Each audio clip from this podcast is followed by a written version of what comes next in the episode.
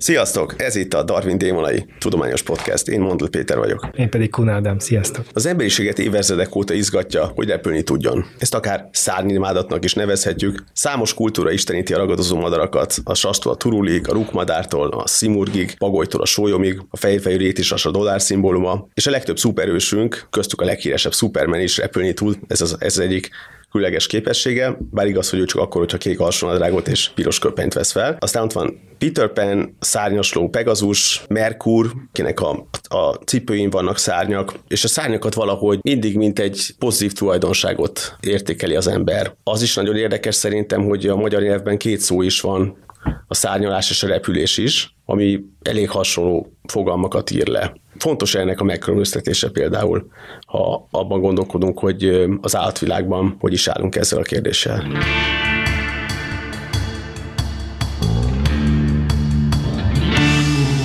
Hát ha repülés alatt csak annyit értünk, hogy valamilyen módon levegőben marad legalább valamennyi ideig, akkor persze lehet olyan repülést látni, ahol, ahol nincsen szárnyalás, mert nincsen szárnyadott élőlénynek. Ugye a siklást emelnénk mindenféleképpen ki, hogy hát van sikló repülés, ami persze rövid távú, nem olyan, mint a, a, a szárnyalás, ami persze akár nagyon hosszú, 100 kilométereket lehet egy-egy madárnak repülnie. Alapvetően ugye az, az igazi repülés az 300-400 tudtunk, a négyszer jelent meg a, az állatvilágban, Ebből ugye három az mai napig is megfigyelhető, ugye a rovarok, a madarak és a denevérek esetében, és akkor vannak a pterosaurusok, az egy kihalt csoport, ahol viszont szintén úgy gondoljuk, hogy volt repülés, legalábbis a ős maradványokból ez a feltételezésünk.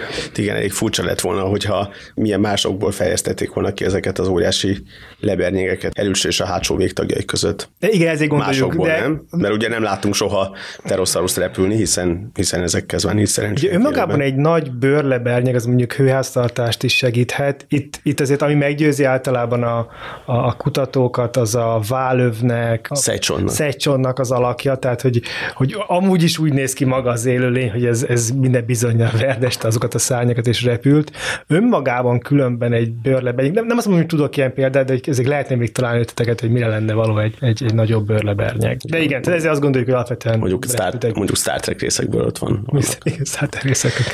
Jó, de hogyha ezt mondod, hogy akkor a, az anatómia alapján lehet következtetni például egy, egy őstani lehet alapján arra, hogy az állat hogyan mozgott, és ez azért egy, egy elfogadott, mondjuk nem több, mint elmélet. Akkor elképzelhető-e például, hogy más lények, amelyekről azt gondoljuk ma, hogy nem tudnak, vagy nem tudtak repülni, esetleg repülni fognak valamikor a jövőben. Most itt egész konkrétan ugye az ember, ahogy a, az elején is beszéltük, ugye ez valahogy úgy tűnik, hogy az emberiségnek mindig egy vágya volt, legalábbis azóta, hogy észrevette, hogy vannak más élőlények, akik ugye tudnak repülni, és hát a leszámítva egyes példákat, amik elég tragikusan végződtek, ugye Lásd Ikarosz és társai, az embereknek ez valahogy nem igazán sikerült. És nyilván az elején pedig biztos volt, aki meg is próbálta, még ma is vannak, akik megpróbálják különböző tudatmódosító szerek hatása alatt például. Hát most biztosan mondhatom, hogy milyen a járvány lejjebb megy, már tudunk majd repülni. Egy, egy nagy fémdobozban mindenféleképpen. Igen, de végülis ez is valamilyen van. Ez is egyfajta repülés. repülés. Az, hogy mi magunk átalakulnánk olyanná, hogy tudom, a karunk verdesésével repülnénk, ebbe kevésbé hiszek, de szerintem azért ezt majd körül fogjuk azért járni, hogy mi kéne ahhoz,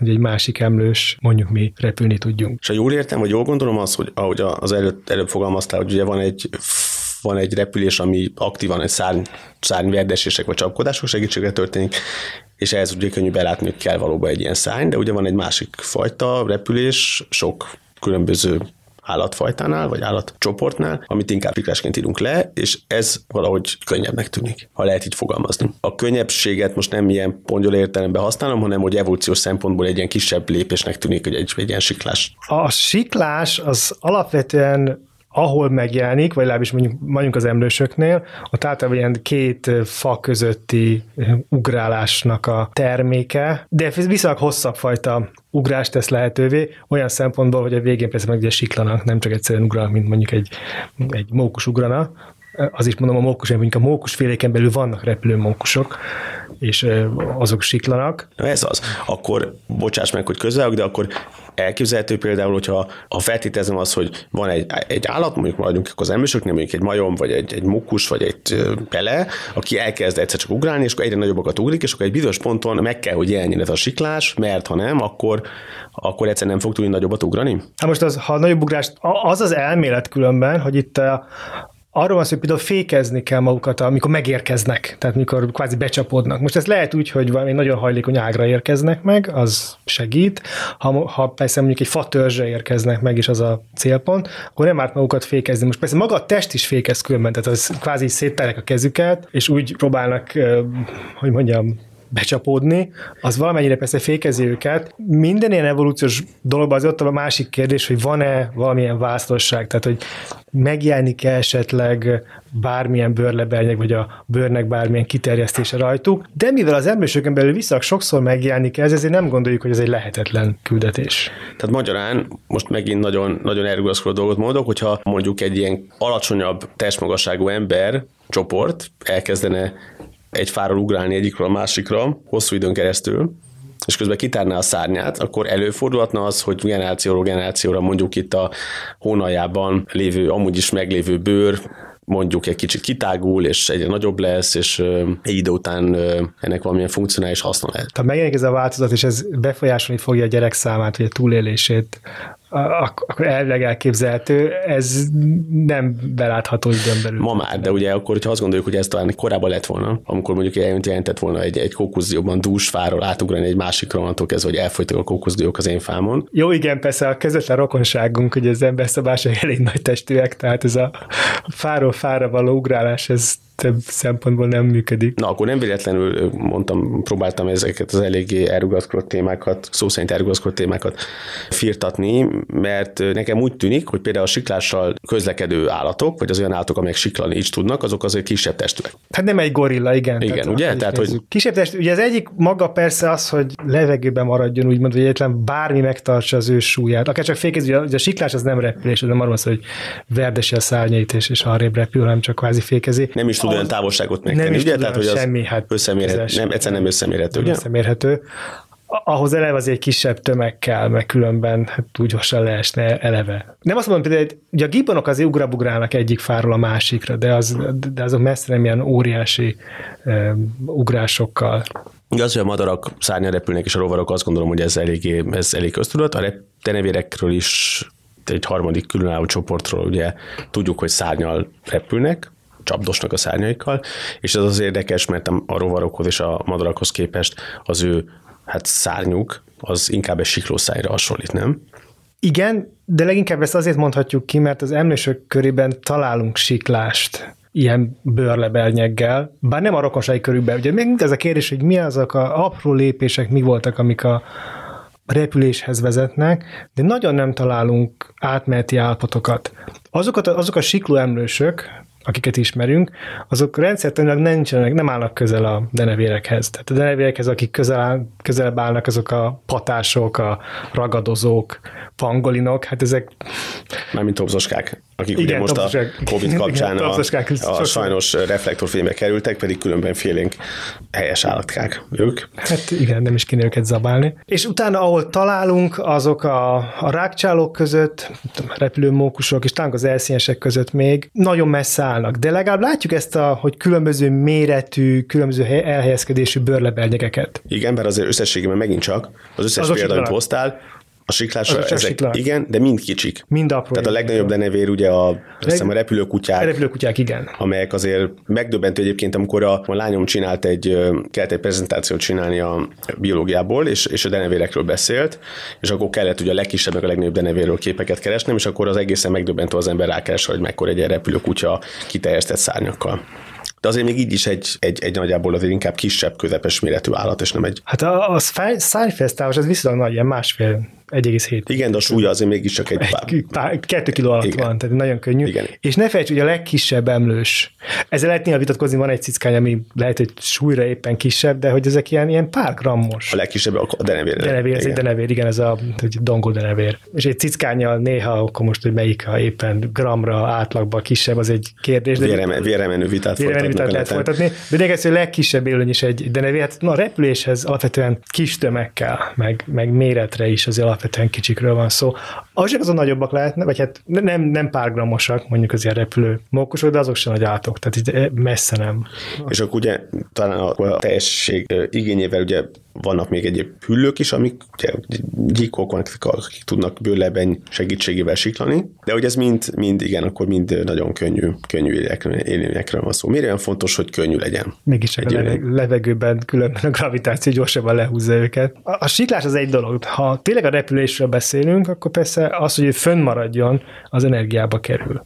Minél jobb a tömeg, annál több energiába kerülne és ez a meglevő élőnyeknél is egy, egy igen nagy kérdés, hogy még ennek ennél, hogy alapvetően könnyűek, hogyan tudják biztosítani az energiát. És akkor hogyan tudják biztosítani ezt a óriási energia szükségletet, ami kell mondjuk akár egy felszálláshoz. Amire ugye a, tulajdonképpen a, a madarak képesek, ugye Denevér sem képes felszállni, amennyire tudom de úgy felszállni nem, hogy neki futásból nem is beszél, hogy a lábai, úgy, ugye kifeszül a lába és a, az ujjai között ugye a bőrlebernyek, tehát hogyha ő szaladgálnak, az, akkor a maga szárgya is deformálódnának. Ők nem tudnak neki futásból, ők mindig azért leesnek Erről és repülnek. Teszem, hogy legközebb, a legközelebbi Batman filmnél nagyon meg kell néznünk, hogy a, ő hogy csinálja mégis tényleg, hogy neki futásból indul el, de ugye ő sem, valójában ő is csak siklik. Ő is csak siklik, igen. Ellentétben Supermannel, aki, akinek még igazából futnia sem kell. Helyből felszáll, elrugaszkodik és felszáll. Tehát ő még a madaraknál is királyabb. Hát energetikai szempontból ugye az valóban, hogy mondod, nagyon érdekes változások vannak például a madaraknál, akiknek ugye, a, hát ha úgy tetszik, az egész fiziológiájuk ugye erre épül fel, mert hogy ez a fő közlekedési mód, legalábbis azoknál a madaraknál, akik repülnek, ugye megint az érdekesség kedvéért érdemes megjegyezni, hogy azok a madarak, amelyek röpképtelnek, ezeknek a nagy része nagy testű madár. Például ugye a Strutz Emu Nandúra gondolunk, ugye ott hát elképesztő, az, az azért elképesztő energiaigénye lenne egy ekkora testnek a felrepítés repüléséhez. A felszállási repülés során a madarak azok elsősorban szénhidrátokat használnak fel, ugye ez nem meglepő, méghozzá glikogént, ugye az emberi testben is a glikogén ez döntően a májban van, vagy a, az izomban, ugye ez a cukornak, a glukóznak egy raktározott formája. Először ezt égetik el, ez egy ilyen aerob anyagcsere, tehát ilyen oxigén felhasználásával történő anyagcsere folyamat, és ez az, amit a felszállásra korai repülésre a madarak nagyon gyorsan elégetnek, tényleg mint egy repülőgép kvázi az üzemanyagát, és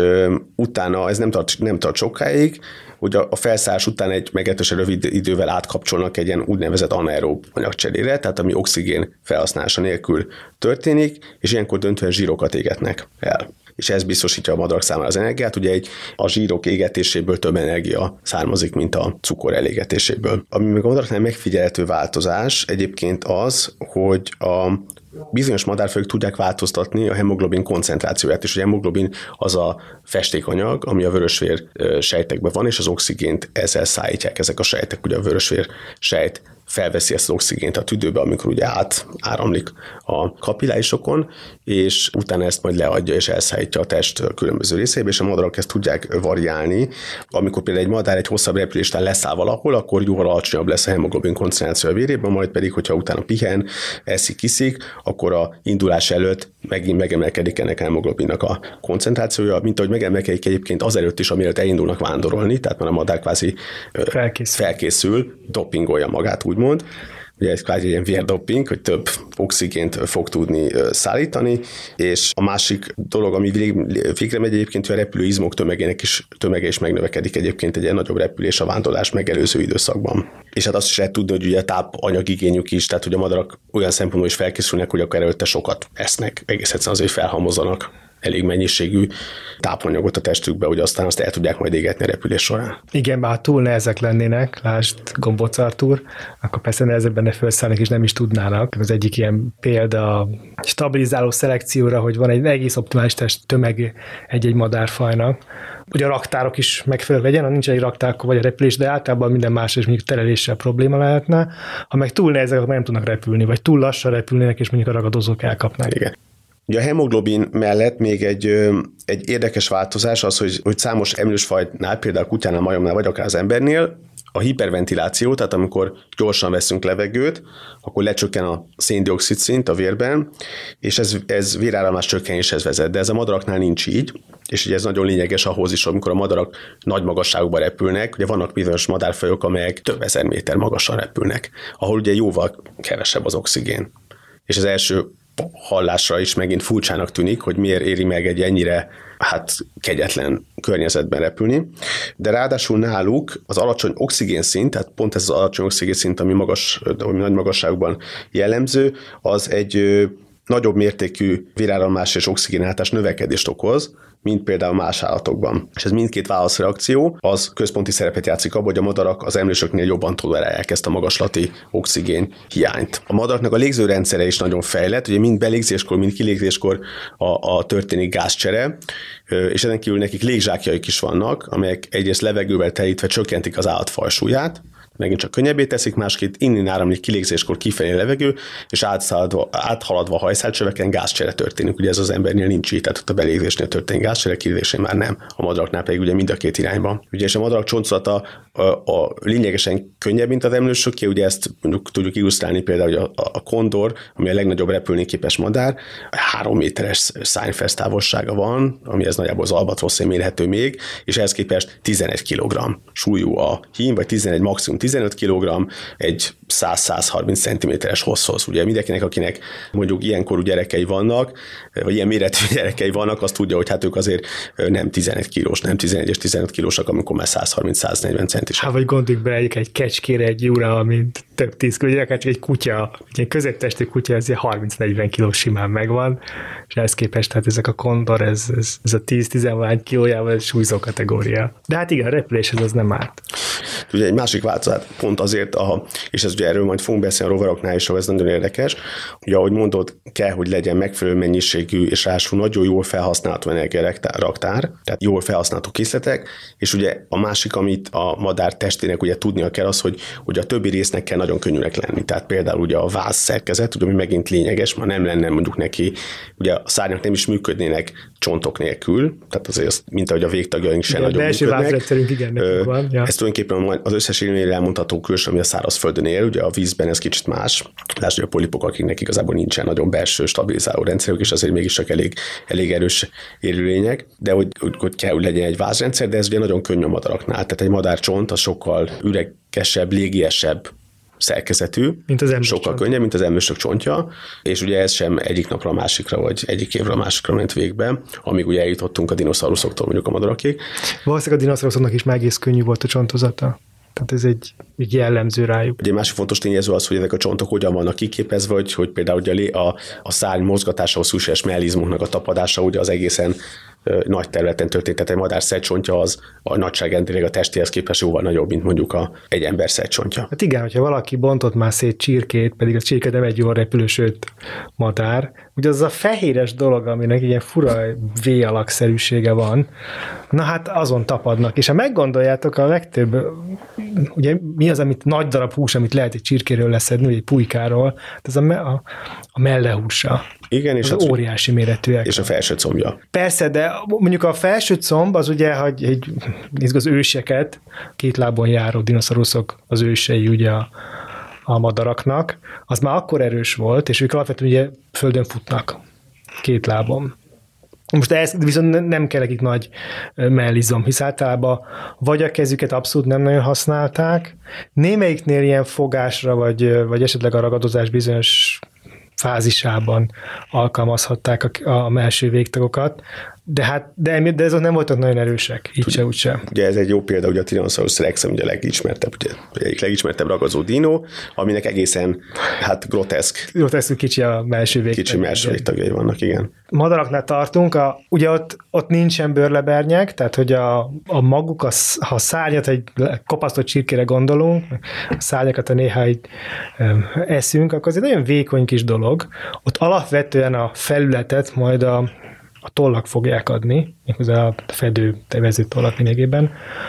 És ez azért is, de ugye ez, ez egy ilyen érdekes, hogy ugye a denevéreknél ez a bőrlebernyeg van, a madaraknál nincs bőrlebernyeg, ott, ott a tollak veszik át ezt a szerepet, ugye? Bár valószínűleg a madarak azok ilyen szempontból előbb alakultak ki, a madárrepülés. Az is egy érdekes, hogy honnan ered ez az egész toll, és egyáltalán nem a repülésre volt alapvetően először nem azért jelent meg, hanem ez egy hőháztartás Mai napig is persze ugye a, a pihetollak a, a madaraknál az azért van, hogy melegen tartsák az állatot. Ugye vannak olyan dinoszauruszok is, ha jól tudom, a, a, amelyeknél hát legalábbis feltételezik a tollaknak a... Ma egyre inkább azt gondoljuk, hogy az ismertebb dinoszauruszok, főleg ezek a teropodok, tehát a két láb, beleértve a T-rexet is, az alapvetően tollas volt. Én azt hittem, hogy csak a raptorok nál feltételezték. Hát ez egy, ez egy mindig egy ilyen kérdés, hogy akkor most pontosan hol van. Mert a tollak ugye nem, sajnos nem nagyon maradnak fenn. Nem nagyon marad, hogy néha lenyomatok maradhatnak, ugye ez, ez egyetlen, hogyha van valami lenyomat róla, akkor sejthető, hogy ott valahol van. És lehet ugye valami a szexuális szelekcióban, a színesek részük, de van ezek alapvetően hőháztartás. És akkor, ha megjelennek ezek a hosszabb, nagyobb tollak, amik így kvázi így összelapolódnak, és egy nagy feltet alkotnak, abból lehet majd szárny. Tehát akkor el lehet mondani, hogy, hogy kijelentető az, hogy tulajdonképpen a repülés, a szárnyal történő repülés az, az, az majd, hogy nem egy mellékterméke volt a hőháztartás miatt megjelenő tollak. Ez nehéz ezt a mell- mellékterméket. Az evolúció az mindig a van valami jelen, és azt másra is föl lehet használni, akkor fel, föl lesz használva másra is. Na, föl lehet használva másra. Ugye, hogyha ebbe belekapaszkodok ebbe az utolsó fél mondatba, akkor ugye az megint egy nagyon hízelgő elképzelés, hogy miért, egyáltalán miért kezd egy állat vagy egy állatcsoport repülni. És ugye hát ott van ez a hatalmas tér, ugye gondoljunk arra az időszakra ráadásul, amikor amikor még hát nagyon kevés állat. Ugye ma már, kinézünk, a, elfelelkezünk a repülőgépekről, helikopterekről, léghajókról és drónokról, akkor azért madarakat találunk döntően, a, különösen, hogyha nem egy városban vagyunk. A, rovarokat fogunk találni. Meg rovarokat, igen. Kevés de a, látni őket. Igen, kicsik mondjuk így, és a rovar is még lesz szó, de mondjuk akkor maradjunk a madaraknál, ugye nem voltak madarak, akkor elég üres, és nem voltak se drónok, se helikopterek, se semmi, csak rovarok, akkor elég üres volt az égbolt, és akkor ugye kéven, nagyon plauzibilis ez az elképzelés, hogy akkor hát ezt akkor valamelyik állat nagyon ravaszolott állt egy dino, és nagyon méregette, és nézegette magát, és gondolta, hát én elég könnyű vagyok, mert könnyű, könnyűek a csontjaim, hogy ez mire alakult ki, azt ugye Két valójában nem tudjuk, ha csak nem azért, hogy akkor felkészüljön a repülésre, hiszen a, a nagy nehéz csontozatnak is ugye vannak azért előnyei. És már voltak tollai, és akkor méregette a leveg az, az égboltot, és azt gondolta, hogy hát akkor ez egy remek életér nekem, ahol nem kell vetélkedni, mint a többi más kis testű dinóval, akiknek hülye módon nem jutott eszébe a repülés, hogy ez, ez hogy lehet. Az őszinte válasz az persze, hogy nem tudjuk, és nem csak az, hogy én nem tudom, hanem az van egy vita belőle a, a tudományon belül, minden egyes ilyen, hogy miért repül valami, fölmerül egy ilyen felülről lefelé, vagy, le, vagy lentről fölfele kérdés. A felülről lefelé az a, az a siklás, az a leesik, és ezt, ezt az esést próbálj meg elnyújtani, fékezni. És gondoljuk, hogy a denevérnél valami hasonlóból alakul ki. Tehát, hogy elkezdett siklani, és aztán egy idő után az egyik denevér észrevette, hogy ha a végén még ő csap egyet a szárnyával, akkor ezt meg tudja még Hát ezt most lehet valami ilyesmi. Van egy olyan elképzelés, hogy lehet tudni, hogy bizonyos siklásoknál kvázi beremeghet a szárny ezt, ezt meg lehet mutatni különben egy sima papírrepülőn is, hogy idővel elkezdi csapkodni a papírrepülő, pedig ott azért ugye semmi izom nincs, ez egyszerűen csak az aerodinamika miatt. Ha ezt a csapkodást kontrollálni akarja, akkor bizonyos izmoknak meg kell erősödnie, hogy akár mondjuk stabilizálja. És valami ilyesmiből, ugye nagyon nehéz, mert nem, nincsenek átmeneti formák, tehát nem tudunk egy olyat, ami félig meddig repül, vagy siklik, de néha azért csapkod vele, sajnos ilyen nincs. Tehát nem ismerünk olyan denevért, ami az összes denevér repül, csapkod a szárnyával. Olyat nem ismerünk, ami mondjuk csak keveset csapkod, és, és inkább siklik. Nem. nem. Az a baj, hogy ráadásul még a foszilis rekordban is, ami, ami egyértelműen denevér, annak mind teljesen fejlett szárnya van. Tehát nem is találjuk meg a, az ősmaradványok között sem azokat a dene, olyan denemér formát, ami mondjuk egy ilyen repülőmókusra hasonlítana, hogy csak, hogy csak itt-ott van, vagy egy kisebb. Mondjuk nem nőttek meg annyira még az ujjai, hanem csak mondjuk a test mellett van egy ilyen bőrlebernyeg. Amit már megtaláltunk, az, az teljesen kifejlett, bárki denevérnek azonosítja hosszú ujjakkal, azok között bőrlebernyeggel. És ami úgy gondoljuk, hogy akkor az repült is. Míg a madárszárnyaknál ugye egyáltalán nem beszéltünk ilyen hosszú ujjakról. Nem, madárszárnyaknál nem. Csuklócsontok egy kicsit megnyúlnak, az ujjakból valamennyi megmarad, de egy, alapvetően mondjuk a, szá- a tollak lesznek azok, amik itt érdekesek. Na és ugye nem mondtuk el, hogy mi az alulról fölülre megy, tehát hogy a, a madaraknál, hogy mondtad, hogy az elrugaszkodva repül, alapvetően úgy szállnak föl. Tehát a madarak azok zömében nem úgy repülnek manapság, hogy levetik magukat egy szikláról, és akkor elkezdenek csapkodni a szárnyuk, és ott talán sikerül nekik repülni, vagy sem. Bár a megtanulásnál néha segíthet különben. De ugye az ősei, azok a teropod azok, alapvetően nem fára másztak, meg nem barlang tetején függeszkedtek lefele, hanem futottak. És van egy olyan elképzelés, hogy, hogy mi, mi, hogyan magyaráznánk meg azt, hogy egy hogy vagy ezt a nekifutást, vagy, vagy fölfele mozgást segítették a szárnyak az elején, mind a kettő ellen meg mellett is vannak. Ez olyasmi lenne, hogy ha nagyon gyorsan föl kell szaladni mondjuk egy fára, menekülni kell mondjuk valamilyen ragadozó elől, akkor egy, akár egy kisebb, még alapvetően nem egy teljesen kifejlett szárnak a csapkodása is segíthet, ez csak segíthet. Alapvetően lábbal szalad föl, de segíthet. Ezt meg lehet mutatni mai, mai madarakon is különben. Hogy nem, nem, nem úgy, hogy négy, mint a négy lábon szaladnának föl, tehát nem éri a fát mondjuk a, a, a szárnyuk, de hogy kvázi próbálnak csapkodni vele. Egyfajta mozgás végeznek, ami segíthet nekik valószínűleg az, hogy ők felszaladjanak egy, egy fán. Ez egy elképzelés, mondom, van ellene is, meg mellette is. Megint csak nem találunk, vagy hát hiába találunk ősmaradványokat.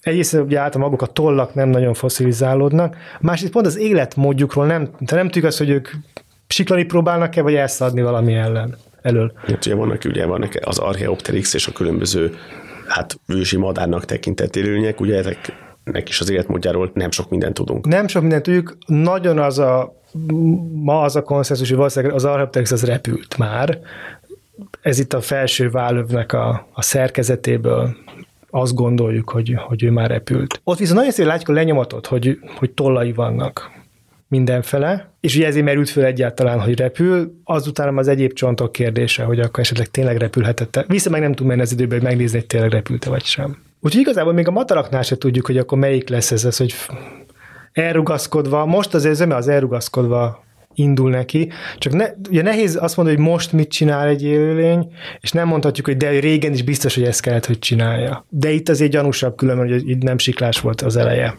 Pont ezért, mert hogy a, a teropod dinoszauruszok alapvetően egy futó élőlények. Van-e arra példa, amióta megfigyeljük az élőlényeket, hogy a mondjuk az, az el, elmúlt két-háromszáz évben látunk-e olyan változásokat bizonyos állatoknál, ami arra utal, hogy ők vagy javítottak mondjuk a repülésen vagy a sikláson, amivel ideig rendelkeztek, vagy ez irányban lépéseket tesznek. Ilyen rövid idő nem lenne elég, hogy bármit is megfigyeljünk, tehát hogy ha van is, azt se függ észrevenni.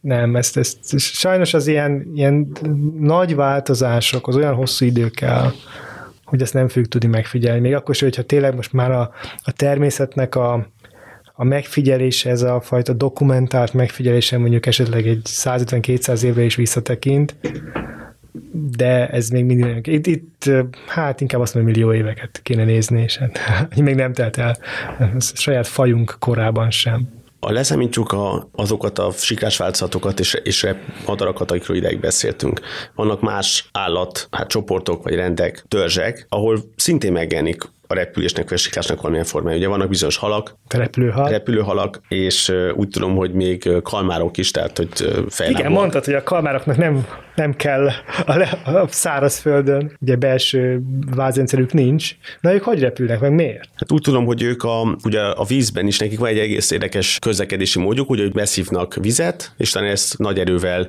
kilövik magukból, és ezzel tudnak hát egy ilyen propulziós mozgásnak nevezik, a vízen belül is egyébként nagyon gyorsan mozogni, és ezzel a, azt hiszem a kisebb testű fajok, például az atlanti hosszú szárnyú kalmár, az azt hiszem akár 50 méteres távolságot is meg tud tenni a levegőben, tehát hogy egyszerűen kilövi magát a vízből, és repül. Ezt jellemzően nem egyedül teszi, hanem ilyen nagy ilyen, ilyen falkákban. És ugye a repülőhalak is egészen megdöbbentő távolságot tudnak megtenni. És amennyire tudom egyébként, ők a, ők ugye a farkukkal rugaszkodnak el, és utána a, nem, nem csak hogy siklanak, de még akár ilyen szánycsapásra emlékeztető mozgá, mozdulatokat is meg tudnak tenni az erős úszonyaikkal.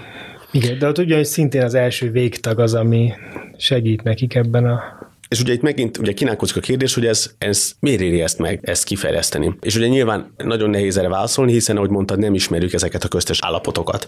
De hogy mondjuk egy élőlény vagy egy csoport felismeri, nyilván ez nem egy, nem egy tudatos, egy tudatos felismerés. felismerés volt, persze, tehát ez amikor az elején beszéltünk arról, hogy élőtér betöltés, akkor ugye viccesen fogalmaztam én is úgy, hogy ezt a kód felmértem mondjuk egy dino. Miért van az, hogy látszólag, és ugye ezek rendszertelenek egymástól hát nagyon-nagyon, nagyon-nagyon nagy távolsággal lévő csoportokba, egyes fajok vagy faj faj, nem tudom, nemzetségek, ezt te jobban tudod nem ezeket a kategóriákat. Hát uh, akkor nemeket neki. Akkor nemeket, mondjuk úgy azokban vannak ilyen egyes nemek, az kifejezik ezt a készséget, aminek gondolom, hogy valami fajta ökológiai előnye van, nyilván a videk, ahogy mondtad, a menekülés. Általában a menekülés, igen Mondjuk, mondjuk néha ilyen kiugrás, az mondjuk ragadozás is lehet. Igen, tehát az nem, én ezt például nem látom be józan észre, hogy miért éri meg egy halnak, vagy egy kalmánnak kiugrani a vízből, ahol utána a levegőbe, ahol nem is tudja magát igazából jól irányítani, mondjuk 20 métert röpül, kvázi kiteszi magát annak, hogy egy, hal, egy madár sokkal könnyebben el tudja kapni, mint a vízben.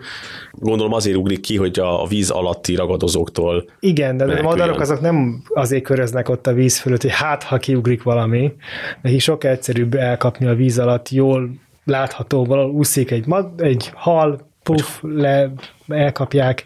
Jobban kiszámolható, hogy hol van például. Mint a levegőben? Hát a levegőben szerintem az egy nehezebb kérdés. Bár ugye az is egy ragadozási mód, hiszem delfinek, hogy így kvázi földob egy ilyen légbuborékot képeznek, ezért földob halakat, aztán így főzabálják őket lényegében, ez is lehetne, de igen, azt gondoljuk, hogy ez egy menekülés alapvetően. Tehát akkor menekülési, a, tehát akkor az egész repülés sikás kérdés az döntő egy menekülésként fogható A siklás fel. is szinte biztos, hogy mindig menekülés, mert hogy ugye általában olyan lényeknél van, amik az emlősök nem menekülés, amik külön nem nagyon mozognak, de amikor kell, akkor gyorsan el kell tűnniük, mert valami jön. Igen sokkal inkább, mint sem az, hogy fel, van egy betöltetlen életér, és akkor itt nekem lehetőségeim vannak.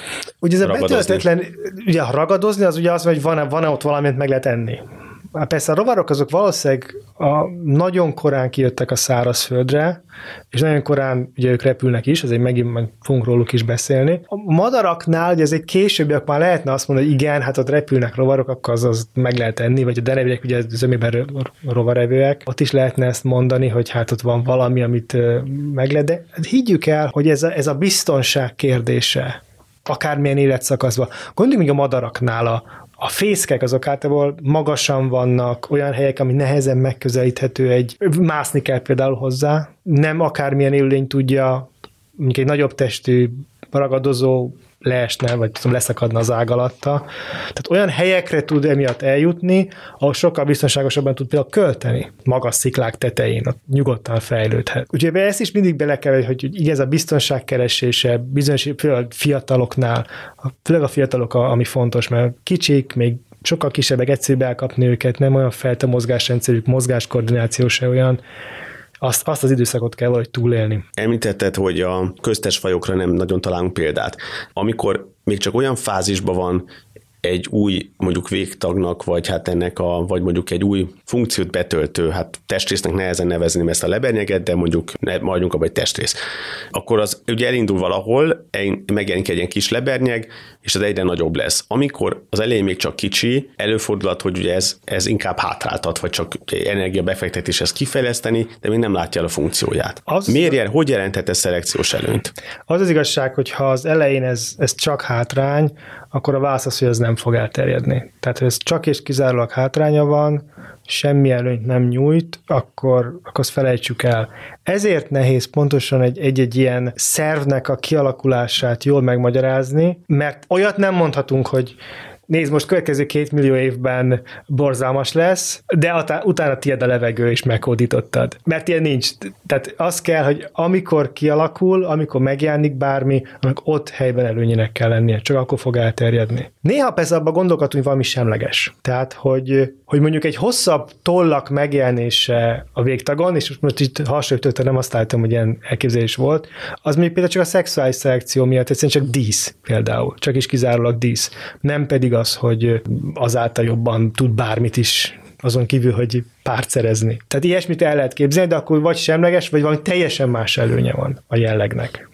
Elmondható az, hogy azok a nemek, vagy annál nagyobb rendszertani csoportok, akik kifejezték a repülést, azok fajgazdagabbak? Ugye nagyon borzasztó sok rovar faj van. Igen, az madár... ott egy egész osztály, ugye.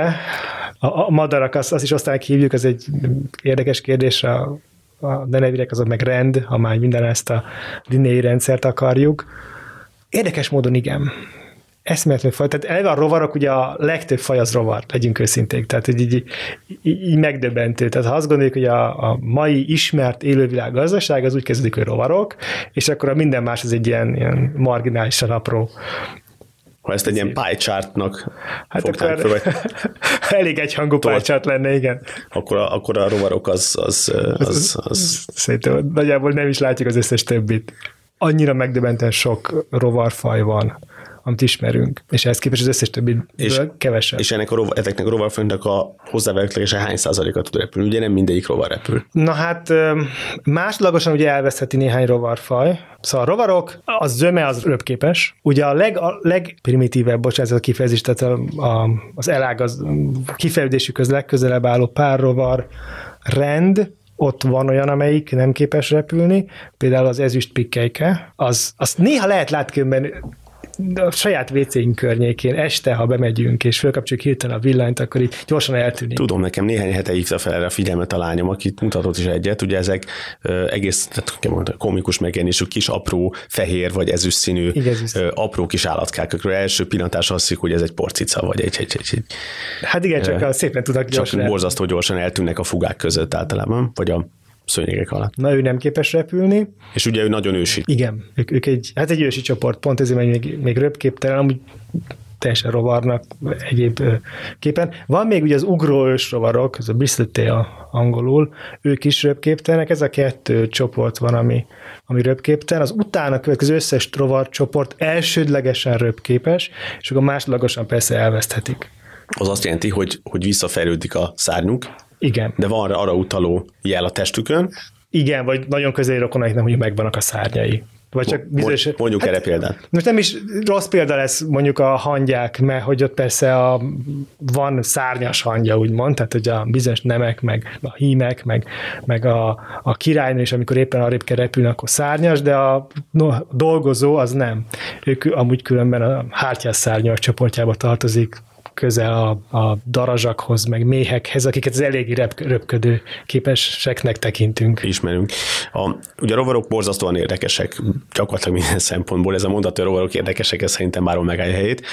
A, de például azért is, hogy amit említetted, hogy, hogy vannak helyzetek, amikor repülnek, és utána nem. Az azt jelenti, hogy egy adott egyed el is tudja veszteni a szárnyát az élete során, és életbe is marad. Egyes társas rovaroknál elképzelhető, hogy, hogy ugye a királynő az elveszti a szárnyát, mikor már elkezd lében csak petéket rakni. És életbe marad. Akkor életben marad, igen.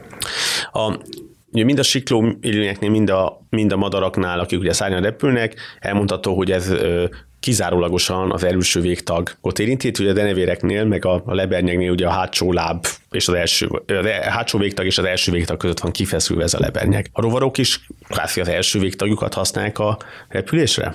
Nem, hát ugye a Ugye rovar... nekik, nekik azért van néhány. Van néhány, és persze az első végtag az ugye a mandibuláik lennének, vagy ez a, rá, Az állkapcsuk. Hát nincs úgy állkapcsuk, de igen, tehát a, szájszervük. Tehát csak a, mand- a mandibula, ugye Igen, az, igen, az nálunk a állkapcsot jelent, igazad van. De az az érdekes, hogy nekik nem, tehát hogy azok a szegmensek, ahol megjelenik a szárny, és ugye két pár szeg, ízek. ízek, ahol megjelenik a szárny, ott ugyanúgy megvan a, a láb. Tehát, hogy ugye nekik három pár lábuk van, toron megvan a, a, a három pár láb, de azon van a két pár szárny is. Tehát, hogy ez nem, nem valószínűleg nem ízelt láb eredetű. Tehát nem egy módosult végtag, Nem egy módosult végtag. úgy, mint a madaraknak a Úgy, szárnya. mint a madaraknak vagy a denevéreknek a szárnya, hanem, és akkor itt jön egy ilyen hatalmas kérdés. Régebben azt gondolták, hogy esetleg így a, a ilyen kitüremkedett kopoltyúknak egy ilyen maradványa, volt egy ilyen is, ma nem így gondoljuk rajta. Nagyon bizonyos, nagyon ősi lenyomatoknál lehetett látni, vízirovaroknál, hogy ilyen nagyobb kopoltyúk így, így a testen kívül vannak, és az mondják, az abból alakulhatott ki. Most van olyan, hogy, ilyen, hogy, a, hogy a felső páncélnak bizonyos módosulatai, vagy a középső helye, tehát a, a két, ugye van azért több páncél lemez, azoknak valahogy valami módosulata, hát ezen még azért úgy megy némi vita, hogy akkor pont, lehet, hogy mind a kettő részt vesz benne. Ez egy kis kétérő kérdés, hogy elmondható, hogy egy ilyen külső váz az, az könnyebb, mint egy belső váz? Talán pont, hogy nem. Nem. kimondta nehezebb. Nem is a nehézség a, a, a legnagyobb probléma, hanem az, hogy nekik ugye vedleniük kell. Tehát le kell dobniuk ezt a külső vázat ahhoz, hogy nagyobbak legyenek. Mert ugye a külső váz az nem fog nőni az élőlényen együtt. Mi a csontunkat tudjuk növelni, amit persze felnőttem már kevésbé, hogy, hogy, hogy, hogy nagyobb lesz, és akkor az egész testünk ehhez hozzáidumul. Egy, egy külső páncél az nem tud nagyobb lenni. Ők úgy tudnak nagyobbak lenni, hogy akkor kvázi belül növekednek, és talán leveszik a külső páncélt, és újabb páncélt ö, növesztenek.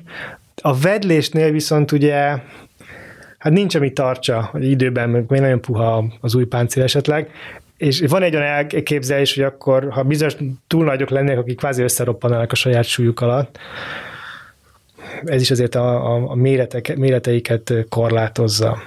A rovarok kapcsán ugye, hogy a nagyon nem hát hatékony úgymond a légzésrendszerük, a légcseréjük mondjuk a madarakhoz képest, akiknek kifejezette hatékony, és a, ugye ott vannak a pókok és a rákok, amik a rovarokhoz ugye nagyon lábúakhoz tartoznak valamennyire, nagyon hasonló csoportok, egyiküknél se jelenik meg a repülés, és pedig úgy tudom, hogy a, a légzőszerv rendszerük hát semmiképp sem hatékony, tehát semmiképp sem kevésbé hatékony, hatékonyabb, mint a rovaroké. Az az igazság, hogy ez mindig feltenni, miért pont annál a csoportnál jelenik meg valami, és ez persze általában válasz az, hogy, hogy, hogy fogalmunk sincs, hogy miért pont annál. Ha valamelyiknek sikerül úgymond erre a novumra szert tennie, akkor azt látjuk, hogy nagyon gyorsan betölti a, azt az életteret, és akkor másnak nagyon nincsen lehetősége. Azt is látjuk be, hogy a, azért a, a szárazföld meghódítása az, az, az elsősorban a rovarok, a, az ízett lábak, ami most mondtad, hogy a pókok persze, a pókok is. Pókok Szintén azért óriási fajgazdagság. Atkák, stb. Igen, ott is van egy óriási fajgazdagság. Néhány rákok is ugye kijönnek azért száraz. Hogy a rákok az egy, egy rendszertelen egy ilyen furább kérdés. Tarisznyrákok. A tarisznyrákok lehet, hogy ja igen, ő is kijön néha, igen. Hát meg a pálmatolverre gondolsz talán? Hát a legnagyobb. Figyelj, most legnagyobb. Egy, egy, nálunk azért folyami rák se az, hogy csak is kizárólag vízbe lehet, azért kicsit viseli aztán kint is. De, de hát más élettér az, amit ők betöltenek alapvetően. Úgyhogy nem tudjuk megmondani, hogy miért. Miért az egyik, és miért nem a másik, és akkor ott miért nem alakul ki a szárny. Ezt, ezt nehéz megtenni. Főleg itt ezek, vannak ilyen bemerevedések aztán, hogy valamelyik nagyon sikeres, ez valamiben, lásd mondjuk repülő és a repülőéletmód levegő meghódítása, akkor a többi elve más merre megy el. Hozzáteszem, azért ismerünk olyan pókot, ami kvázi ilyen kis ejtőernyőt sző magának, és azzal vitorlázik arrébb, ha nem is úgy vitorlázik, mint mondjuk egy repülőmókus, de azért tudja vitetni magát a széllel, azért persze messze nem olyan repülés, mint, mint különben. Ugye kérdezted azt, hogy, hogy, hogy mennyire fajgazdagok ezek a repülni tudó csoportok. Ugye a denevirek jegyzik meg, hogy a második legfajgazdagabb emlős csoport. Ugye a rákcsalók a leggazdagabbak, de így is körülbelül a negyede, ötöde az emlősöknek az denevér. És majdnem a majdnem a fele az, vagy kicsit kevesebb, mint a fele az, az rákcsáló, és az összes többi emlősfez az, az, az a maradékon osztozik. És amúgy a gerinc, tehát így a tetrapodáknál, négy lábú át, négy lábaknál, pont a madarak az egyik legfaj, sőt a legfajgazdagabb csoport, ami ugye két lábúak, meg van szárnyuk, de hát hozzájuk képest mondjuk a többi hüllő, vagy a, a két éltőek, azok ilyen, ilyen miniatűr kevés fajból álló csoport. Az emlősökhöz képest is különben, tehát hogy én úgy tudom, hogy több madárfaj van, mint, mint mondjuk emlősfaj. És akkor a megmondtuk, hogy azok meg eleve a legfajgazdagabb csoport. És egy másik érdekesség, hogyha bárki megfigyelte, és hát azt hiszem, hogy bárki ezt mindannyian megfigyeltük, hogyha olyan pekjünk van mondjuk, és rossz helyen parkolunk, vagy, vagy egyszerűen parkban hát ránk esik valami felülről, és az nem eső, akkor ugye rögtön szembetűnünk, hogy a madarak ürüléke az nagyon folyékony. Mondjuk például a mi székletünkhöz képest, vagy egy állatok, egy, egy, egy, egy, szárazföldi emlős székletéhez képest, és úgy tudom, hogy a denevéreké is nagyon folyik, ugye ezt hívják guanónak, és ez azért is érdekes, mert rájuk nagyon jellemző ez a, ez a, ez a gyors anyagcsere, és ez ennek egy, egy, egy megjelenési formája. Mire használták még a guanót? Mi volt ez egy ilyen fontos? Hát a guanó az, az egyik első műtrágyának tekinthető. Ugye a guanó borzasztóan gazdag nitrogénban. Ez megint csak jól érthető akkor, hogyha belegondolunk abba, hogy ugye ez, a, ez, a, ez, a, ez a fokozott anyagcseréhez, ez, ahogy említettem, ugye döntően zsír és utána fehérje égetés szükséges, és ebből szabadul fel többek között nitrogén, és hát ugye egész szigetek vannak guanóból, és ugye ezeket bányázták ki még az amerikai és a brit gyarmatosítás során, ami egyébként óriási ökológiai pusztítását eredményezett, úgy tudom, a tengeri madarak millióinak elvesztése révén, mert ugye ezeket a szigeteket megszüntették, igen. megszüntették, egyszerűen kibányázták, és ugye a denevérek kapcsán is érdemes ezt megemlíteni, ugye, ugye a barlagokban is kibányázták ezt a guanót, mert ugye rájöttek arra, hogy ezzel remekül lehet műtrágyazni, hiszen sok benne a nitrogén, ugye ez jó a növényeknek, meg a foszfor a nitrogénen kívül, és ezek ugye ahhoz vezettek, hogy a barlang alakja megváltozott, a denevérek elhagyták a barlangot, lecsökkent az általuk termelt guanónak a mennyisége, és ugye ez a guanó bányászatra is hátrányos hatással volt. Hát igen, meg túl közel kerülünk a denevérekhez, amit mostában értjük, hogy miért problémás. Hát akkor, ha már így megbeszéltük, hogy az állatvilágban hol és miként találunk repülést, akkor kanyarodjunk vissza, hogy hát mi is szeretnénk repülni emberek. Milyen változásoknak kéne lennie, vagy mik azok a változások, amik esetleg meg és mik azok, amik abszolút reménytelnek számunkra, hogy mi is nem repülőgépekkel, meg helikopterekkel, hanem a saját végtagjaink verdesésével repüljünk. A nagyon rövid idő van arra, hogy erre válaszoljunk, akkor a gyakorlatilag lehetetlen. És Azért, egy pár mondattal több. és a pár mondattal több, akkor egyrészt valami furcsa szelektív nyomásnak kéne alávetni először az emberi fajt, hogy ez valami szempontból előnyös legyen. Tehát leszámítva azt, hogy, hogy, hogy az ember kielégíthetni a vágyait és a fantáziáit azáltal, hogy megtanul repülni, rendszeresen vannak kiadások arról, hogy valaki megpróbál kifejezteni egy ilyen jetpacket, ugye látjuk Boba Fett is ugye így repül, a, illetve Mandalorian. Illetve Mandalorian, és sajnos ugye ezek a próbálkozások egyre általában a kudarchoz vezetnek. Hogy ugye van egy francia, aki így repkedett ilyen jetpackkel. Igen, őt, őt Vincent Refetnek hívták, ki tragikus körülmények között pont egy, ilyen kísérletben hunyt el tavaly ősszel. Jaj, hát akkor ez tényleg nem a, idővel nem sikerülnek, úgymond. De hogyha ha elfeledkezünk a jetpackről, és arra gondolunk, hogy valami fajta ilyen, hát ilyen előszárnyakat kellene kifejleszteni ahhoz, hogy tudjunk repülni, ahhoz ugye sokkal kisebbé kéne válnunk. Ugye a tömeget, sokkal porózusabbnak, tehát ilyen oszteoporotikusnak kéne, hogy legyen a csontszerkezetünk. Ugye ez, ez azért is ugye nehézkes lenne, mert ha belegondolunk a csontritkulásra, ami egy komoly probléma ugye az különösen időseknél és menopauza utáni hölgyeknél, akkor ugye ennek az a káros következménye, vagy hátrányos következménye van, hogy eltörik a csuklónk, a comnyakunk, a csigolyánk összeroppannak, esések kapcsán, de esések nélkül is sajnos gyakran. Tehát, hogyha elindulna egy ilyen folyamat, hogy az embernek ritkább lenne a csontja, légtartóbbak lennének a csontjai, akkor ugye ennek nagyon sokáig csak káros hatásait éreznénk a gyakoribb töréseket. Többek között a fogunk tömege is egy hátráltató tényező, hogy a fogaink a méretükhöz képest nagyon nehezek, tehát ezeket is el kellene veszteni, hogy könnyebbek legyünk, és hát hogy a, ha a szárnyaink a karokból fejlődnének ki, akkor ugye ne felejtsük el, hogy sokkal ügyetlenebbek lennének. Tehát a denevérek is, meg a madarak is ugye nagyon ügyesek a levegőben, de a szárazföldön azért annyira nem. Nem, egy pingvire gondolunk, hogy ott kacsáznak, kacsáznak, igen. Vagy egy denevére, aki ugye a szárnyaival hát mászkál, igen, mondjuk tud csüggeni egy, a falról lefelé, ugye ez megint, megint a Batmanre gondolunk, de hogy azért ez, ha belegondolunk hogy az emberi kéz milyen, milyen csodálatos végtag, milyen sok funkciót tud ellátni, hát ezeket elveszteni a kezünk előnyét, és, és ez ásul ugye nagyon, ez sok, sok ezer éven, ezer év alatt, amíg alatt, ami alatt ez módosulna szárnya, de azt gondolom, hogy ezt nem engedhetik meg, nem engedhetjük meg igazából magunknak. Hát maradnak a repülők és a helikopterek. Egyelőre igen. És ne felejtsük el, hogy ugye a lábainkkal is jelentősen rövidülni kéne, ugye a madaraknak a lába az azért rövid mert ugye megint a hosszú láb, az megint egy nagy tömeget feltételez, ugye beszéltünk a combizom, ugye az emberben is egy hatalmas tömeges izom.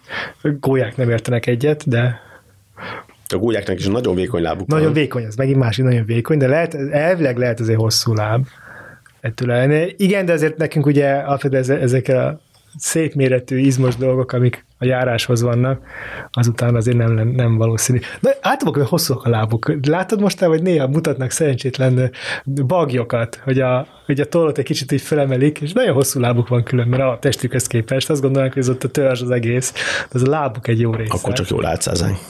Jól álcázzák. Akkor egy hosszú, ám de könnyű láb. Hát akkor egy kicsit körüljártuk azt, hogy az átvilágban milyen lehetőségek vannak a repülésre, mi az evolúciójuk. És hogy az ember az emberek számára mennyire lehatárolt sajnos ez a terület, meg ezek a lehetőségek. Köszönjük, hogy meghallgattak minket, találkozunk a következő alkalomkor. Sziasztok! Sziasztok!